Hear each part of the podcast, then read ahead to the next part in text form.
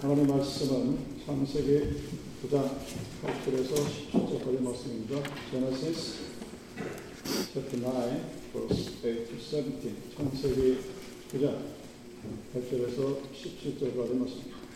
하나님이 노아와 그에 함께 아들들에게 말씀해 이르시되 내가 내 언약을 너희와 너희 후손과 너희와 함께 모든 생물 곧 너희와 함께한 새와 가축과 땅의 모든 생물에게 세우리니 방주에서 나온 모든 것, 그 땅의 모든 짐승에게 내가 너희 언약을 세우리니 다시는 모든 생물을 홍수로 멸하지 아니할 것이다. 땅을 멸할 홍수가 다시 있지 않냐. 하나님이 이르시되 내가 나와 너희와 및 너희와 함께하는 모든 생물 사이에 내대로 영원히 세우는 언약의 증거는 이것이니 내가 내 무지개를 구름 속에 두었나 이것이 나와 세상 사이의 언약의 증거니 내가 구름으로 땅을 덮을 때에 무지개가 구름 속에 나타나면 내가 나와 나와 너희와 및 육체를 가진 모든 생물 사이에 내 언약을 기억하리니 다시는 물이 모든 육체를 멸하는 홍수가 되지 아니하지. 무지개가 구름 사이에 있으리니 내가 보고 나 하나님과 모든 육체를 가진 땅의 모든 생물 사이에 영원한 언약을 기억하리라. 하나님 너에게도 이르시되 내가 나와 땅에 있는 모든 생물 사이에 세운 언약의 증거가 이것이라 하셨더라. 아멘. 노아 시대 사람들은 하나님이 믿지 않는 그래서 자기 혼자 자기 잘난 맛에 살아가는 그런 사람들이었습니다. 그들은 어, 생각하는 것부터가 악했다고 했습니다.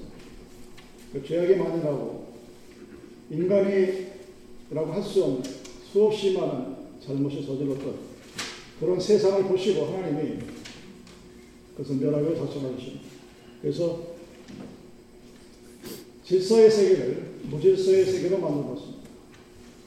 41강을 넘쳐내린 홍수는 그 당시에 유지되고 있었던 모든 자연 질서를 엉망으로 놓은 그래서 제자리에 있어야 할 것들이 제자리에 있지 아니하니 세상은 혼돈과 무질서로 파묻히게 되었습니다. 그 세상에서 오직 노아와 노아의 가족 그리고 노아가 선택한 짐승들 그리고 풀들만 살아남게 되었습니다. 노아는 하나님과의 관계를 맺고 있었던 사람입니다.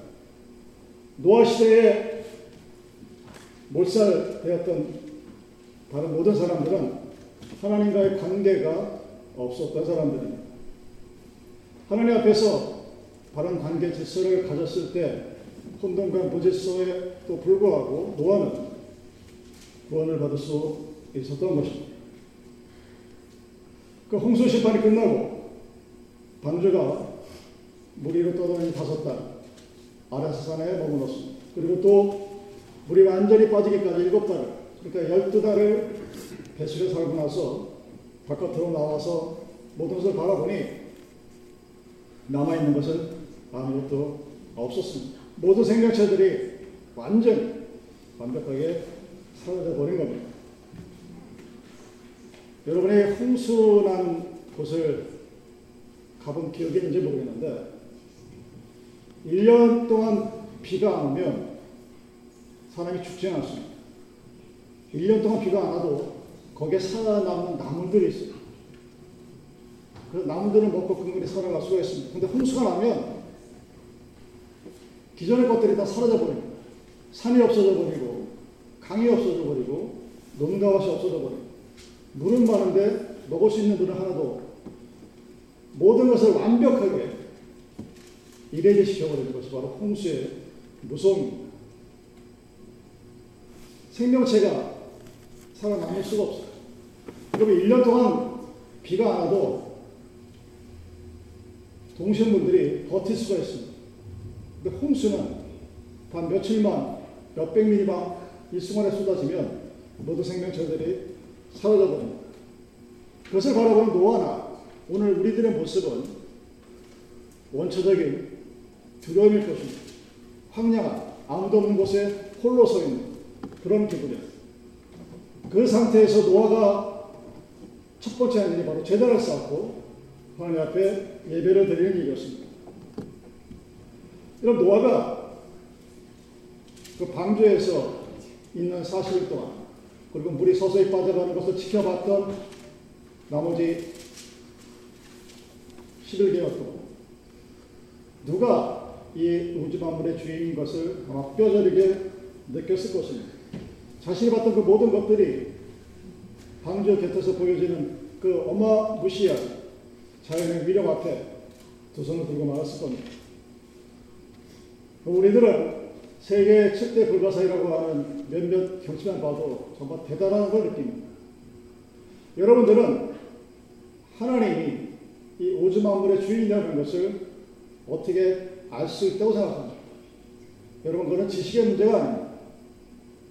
과학자들이 얘기하시지 빅뱅을 일으킨 자가 있는지 없는지 모릅니다. 근데 우리는 과학의 사실에 의해서 빅뱅이라는 것이 존재하는 것은 압니다. 우주의 어느 한 곳에 암흑 물질이 존재하는 것도 알고 있습니다. 그리고 그 암흑 물질 안에, 그 블랙홀 안에 모든 생명체가 들어가면 순식간에 사라져 버린다는 사실도 알고 있습니다. 근데 그것이 하나님이냐 아니냐는 과학자와 신학자의 문제로 나눠져 버립니다. 여러분 노아의 위대함은 그 어느 누구도 하나님에 대해서 말하지 않았을 때 높은 산과 거친 데를 바라보고 물로 뒤덮인 세상을 바라보면서 그렇게 하신 분이 하나님이라는 사실을 알았다는 것이 바로 노아의 위대함이고 노아의 믿음입니다. 누가 여러분들에게 당신은 우연히 수천만 년의 세월을 거쳐 태어난 원숭이의 조상이요. 믿을 수 있습니까? 믿을 수 있을지도 모르고. 그런 과학적인 지식, 지식과 지식 외에도 불구하고 하나님을 믿을 수 있는 것은 오직 선택된 사람만이 하는 일입니다. 노아는 그곳에서 하나님 앞에 예배를 드렸습니다. 폐허 위에서 모든 것이 다 사라지고 진흙빛게 보이지 않는 우리 앞으로 살아갈 일이 막막한 그 엄청난 허무감 속에서 한 일이 바로 하나님 앞에 예배를 드리는 것입니다. 자기가 구원받았다는 사실을 뼈저리게 느꼈을 겁니다. 여러분 구원이 물에서 물에 빠져가는 자를 구하는 것을 우리는 세이빙하고 노아의 방주에서도 명확히 드러나죠. 살아있다는 것만으로도 감사합니다. 그래서 할수 있었던 것은 그 살아있음으로 인한 하나님의 구원으로 인해 하나님 앞에 감사하는 것이었습니다. 살아있기 때문에 나의 생명 때문에 내 생명이 하나님 앞에 감사 예배를 드리는 것입니다. 정결한 짐승과 새를 제물로 해서 번제를 드렸다고 기록되어 있습니다. 번제는 여러분이 잘 아시는 것처럼 태워 없애는 겁니다. 뼈 한 조각도 남기지 아니하고 모든 것을 불태워 없애버리는 제사의 방법이 바로 번제입니다. 남은 것 하나 없이 자기의 모든 것을 하나님 앞에 쏟아 부은 것을 노아는 번제의 예배 형태로 하나님 앞에 보여드립니다. 여러분이 신앙생활을 하고 믿음을 전승하는 데 있어서 가장 중요한 키 팩터는 바로 예배입니다. 교회 와서 우리는 봉사도 할 수 있고 좋은 일도 할 수 있고 착한 일도 할 수 있고 선한 일도 할 수 있고 보여주는 일도 할 수 있지만 그 모든 사역과 봉사를 할 수 있는 원동력은 바로 예배입니다. 교회가 세상과 다른 것 중에 가장 큰 차별점은 바로 교회는 예배를 드리는 곳입니다. 하나님 앞에 나의 마음과 정성을 놓고 불을 태워 하나님 앞에 올려드릴 수 있는 그 어느 누구에도 말할 수 없는 것도 하나님 앞에 드릴 수 있는 예배를 드릴 수 있는 곳은 이 세상에서 오직 교회만이 가능합니다. 많은 사람들이 착각하는 것이 예배는 모든 교회가 드리지 않습니까? 그런 질문들을 자주 자주 받습니다. 모든 교회가 예배를 드리지만 그 드리는 모든 예배를 하나님이 다 받으시는 것은 아니라는 사실을 여러분 아셔야 합니다. 오늘 노아의 예배는 하나님이 아주 흡족히 받으신 하나님이 좋아하셨던 그런 예배입니다. 우리가 아무리 절망적인 상황이라 할지라도 내 생명이 살아있는 한 우리가 할 수 있는 가장 최선의 행위는 하나님 앞에 예배 드리는 것입니다. 근데 왜 사람들은 그 예배를 통해서 하나님을 만나지 못할까? 대부분의 사람들이 예배를 내가 드린다고 생각합니다. 즉, 인간적인 관점에서 예배를 드립니다. 그 예배는 하나님이 당연히 받지 않으시죠. 우리가 드릴 수 있는 예배는 하나님의 관점에서 하나님이 받으실 만한 예배로 드리느냐, 그렇지 않느냐입니다. 여러분들이 내가 예배를 드린다. I worship God. 이렇게 생각하면 내 관점에서 예배를 바라봅니다. 인간적인 관점에서 내가 딱 밑에 앉아서 바라보니까 뭐 찬양도 그렇고 기도도 내용도 그렇고 설교도 그렇고 이렇게 생각을 합니다. 자기가 마치 합창대회 심사위원, 응변대회 심사위원 같이 예배시간에 앉아서 요거 제 3자 이렇게 쳐다봅니다. 자기는 인발하지 않아. 인발하지 않고 옵저버거든요. 그 상대편을 바라보면서 아, 저 사람은 왜 기도를 저렇게 하지? 저 사람은 왜 설교를, 설교 내용이 오는데 내, 내 마음에 듣질 않지? 저 피아노는 왜 저 모양이지? 이러고 예배를 드리니 당연히 하나님과의 교감이 있을 리가 없게 되죠. 하나님의 관점에서 하나님이 받으실 만한 예배를 드린다는 것은 내가 나의 온 마음과 마음을 하나님 앞에 주님의 재단 위에 번제로서 다 태워 드릴 수 있느냐를 말하는 겁니다. 내가 가장 소중히 생각하고 내가 가장 귀하게 여기고 내가 가장 좋아하는 것을 하나님 앞에 기도와 예물로 그리고 봉사로 말씀의 순종으로 하나님 앞에 드리는 것이 바로 하나님의 예배입니다. 여러분 예배는 액션이 아니에요. 예배는 레저가 아닙니다. 하나님 앞에 예배를 드리는 것은 나의 주인이 내 생명의 근원이 내가 지금 살아있고 두 발로 걸어다닐 수 있는 이것이 하나님 앞에 있음을 인정하고 그분 앞에 나의 온 몸과 마음을 다 태워서 드리는 행위 내가 살아있음을 감사하고 내가 아무리 참담한 환경이라 할지라도 하나님 앞에 희망과 소망의 끈이 있음을 감사하는 것이 바로 예배의 본질입니다. 노아가 그렇게 예배를 드렸습니다. 세상 모든 만물이 사라지고 난 후에 자기와 자기 일가족만 남은 그 상태에서 얼마나 엄청난 감격으로 하나님 앞에 예배를 드렸겠습니까? 근데 하나님이 그 예배를 희망하셨다고 8장 21절에 기록되어 있습니다. 이 예배가 하나님이 받으시는 예배입니다. 여러분이 드릴 예배는 내가 생각할 때 아무리 감동적이어도 상관이 없어요. 하나님이 받으셔야 그 예배입니다. 하나님이 인정하셔야 그 예배가 되는 겁니다. 하나님께서 노아의 믿음을 보셨고 노아의 마음을 보셨고 노아의 감사로 그 예배를 받아 들으신 겁니다. 여러분 하나님이 나의 예배를 받아들였다는 것은 하나님과 나의 관계가 온전하게 회복되었다는 것을 의미합니다. 하나님께서 노아의 예배를 받아들였다는 것은 하나님과 노아의 관계가 온전하게 완전하게 회복이 되었다는 것을 의미합니다. 그러니까 창조주와 피조물의 관계가 설정이 되어 있고 하나님의 하시는 일과 우리가 해야 할 일이 명확히 구분이 되어 있다는 그런 이야기. 하나님이 피조물들을 죄악의 존재로 보고 다 쓸어 없애 버리려고 했습니다. 그래서 물로. 그 리고 계시록에 보면 이제 불로 심판을 하는 최후의 심판의 모습이 기록이 되어 있습니다. 근데 그럼에도 불구하고 그 중간에 있는 우리들에게 노아의 예배를 통하여 하나님의 분노가 하나님의 인간에 대한 생각이 달라짐을 우리가 볼 수 있게 됩니다. 8장 21절 중간에 이렇게 기록되어 있습니다.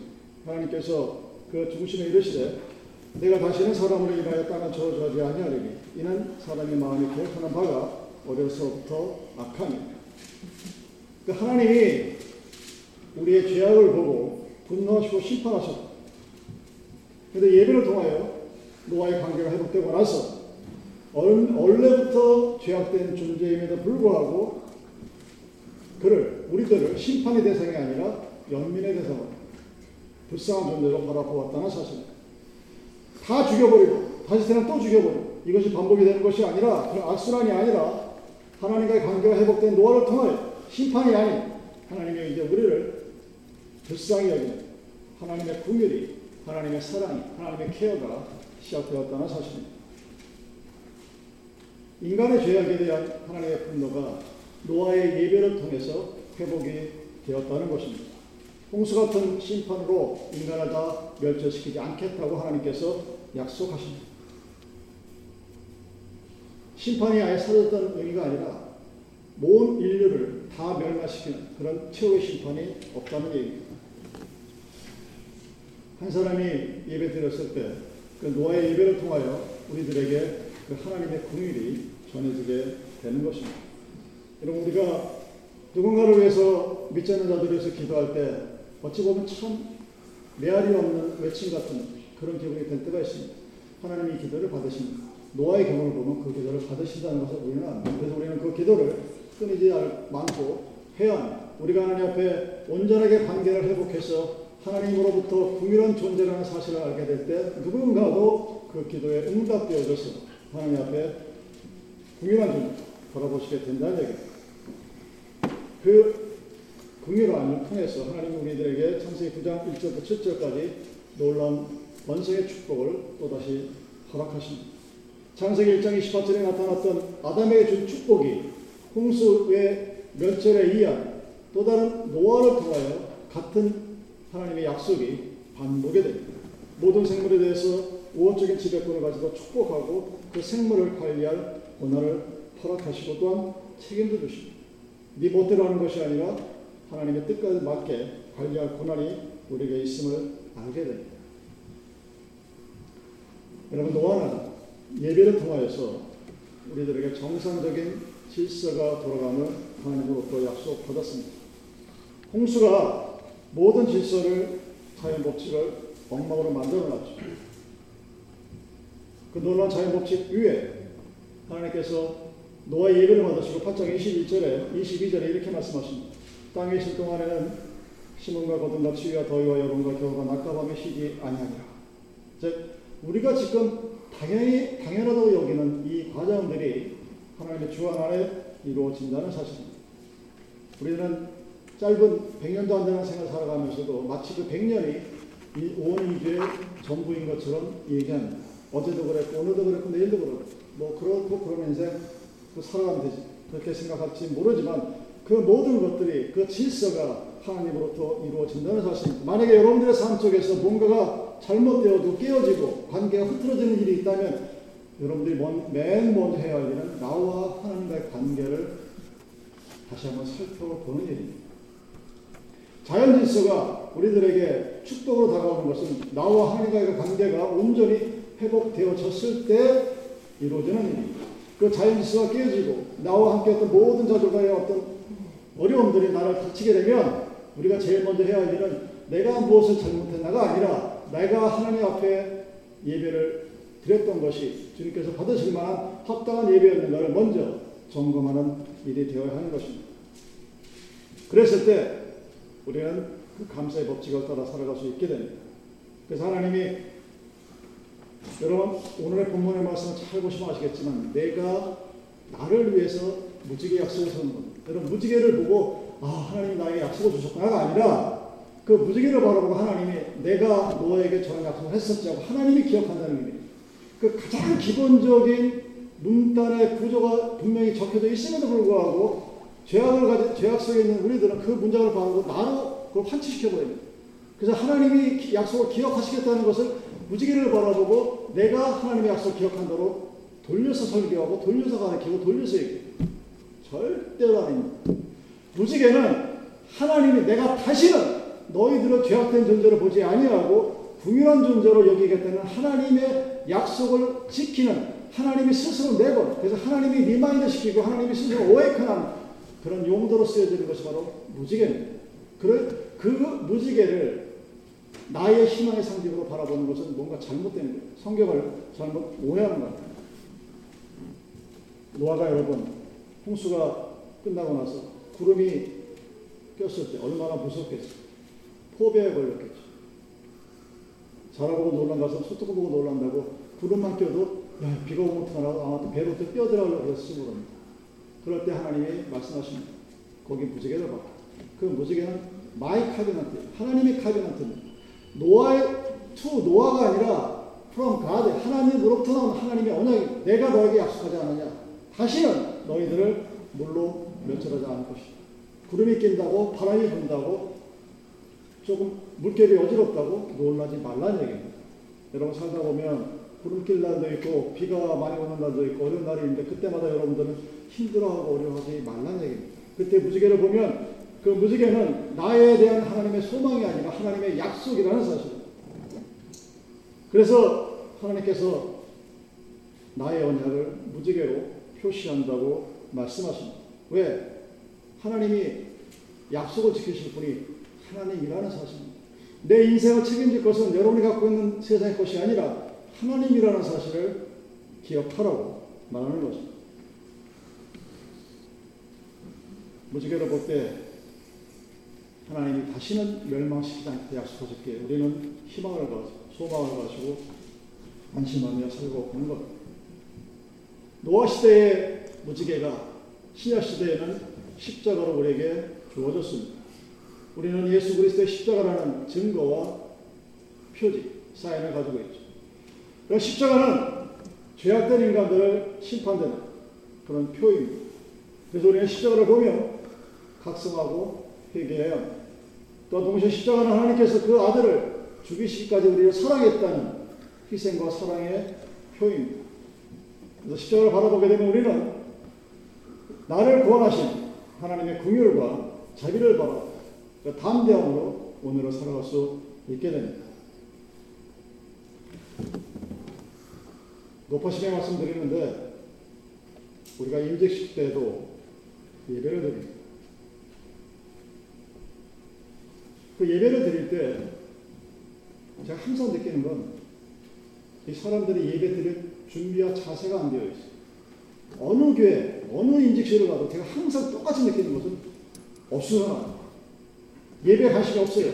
예배가 끝나고 이루어진 그 다음 일에 벌써 심장이 곤두서가지고 항상 겁이 납니다. 저 하나님 안 받을 텐데. 당신은 뭔데 그걸 판단하냐. 그냥 느껴져요. 여러분, 어떤 형식의 예배와 어떤 시간에 드린 예배를 할지라도 내 생명이 구원받은 감사와 신령으로 나의 주인이신 하나님 앞에 온 마음과 온 신령을 다 마음과 하나님께 예배 드리는 것이 바로 예배입니다. 그렇게 예배를 드렸을 때 하나님이 그 예배를 기쁘시게 봤습니다. 그 어떤 것도 예배보다 중요한 것이 존재하지 않습니다. 하나님이 우리를 공일히 여기시고 예배를 받아들일 그때 우리는 하나님과의 온전한 관계가 회복이 되어집니다. 그러고 살아가는 생들을 여러분 경험해 보시기 바랍니다.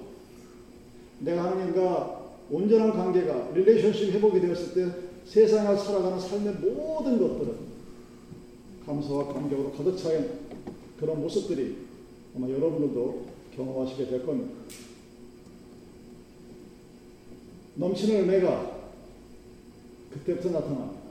그리고 그 은혜는 emotional grace가 아니기 때문에 영원한 일주일 지나면 사라져 버리고 한 달 있으면 잊혀지고 1년 지나면 기억도 안 나는 그런 은혜가 아니라 영원히 기억하고 감사, 소중.